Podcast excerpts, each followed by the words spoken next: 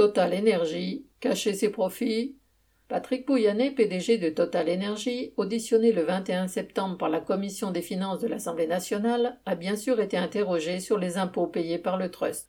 Total Energy réussit l'exploit de ne payer aucun impôt en France alors qu'il y réalise près de 20% de son activité, qu'un quart de ses salariés y travaillent et que son siège social s'y trouve. Selon son PDG, cela s'expliquerait par le fait que les activités de Total dans le pays seraient déficitaires. Mieux, l'optimisation fiscale pratiquée par Total est si efficace que, en 2020, il a touché 124 millions d'euros du fisc sous prétexte d'une perte fiscale et en remboursement d'un trop perçu, alors que, dans le même temps, le groupe faisait plus de 10 milliards d'euros de bénéfices à l'échelle mondiale.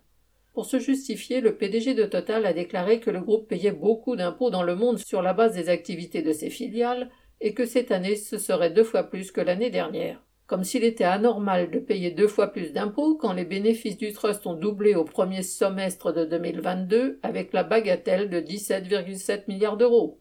En fait de entre guillemets transparence, le PDG n'aura convaincu pas grand monde, sauf les députés qui l'ont chaleureusement applaudi pour ses réponses à leurs questions. Bien sûr, aucun de ces messieurs n'a évoqué les actionnaires du trust, ceux qui touchent ces dividendes faramineux liés à l'explosion des prix de l'énergie. Cédric Duval.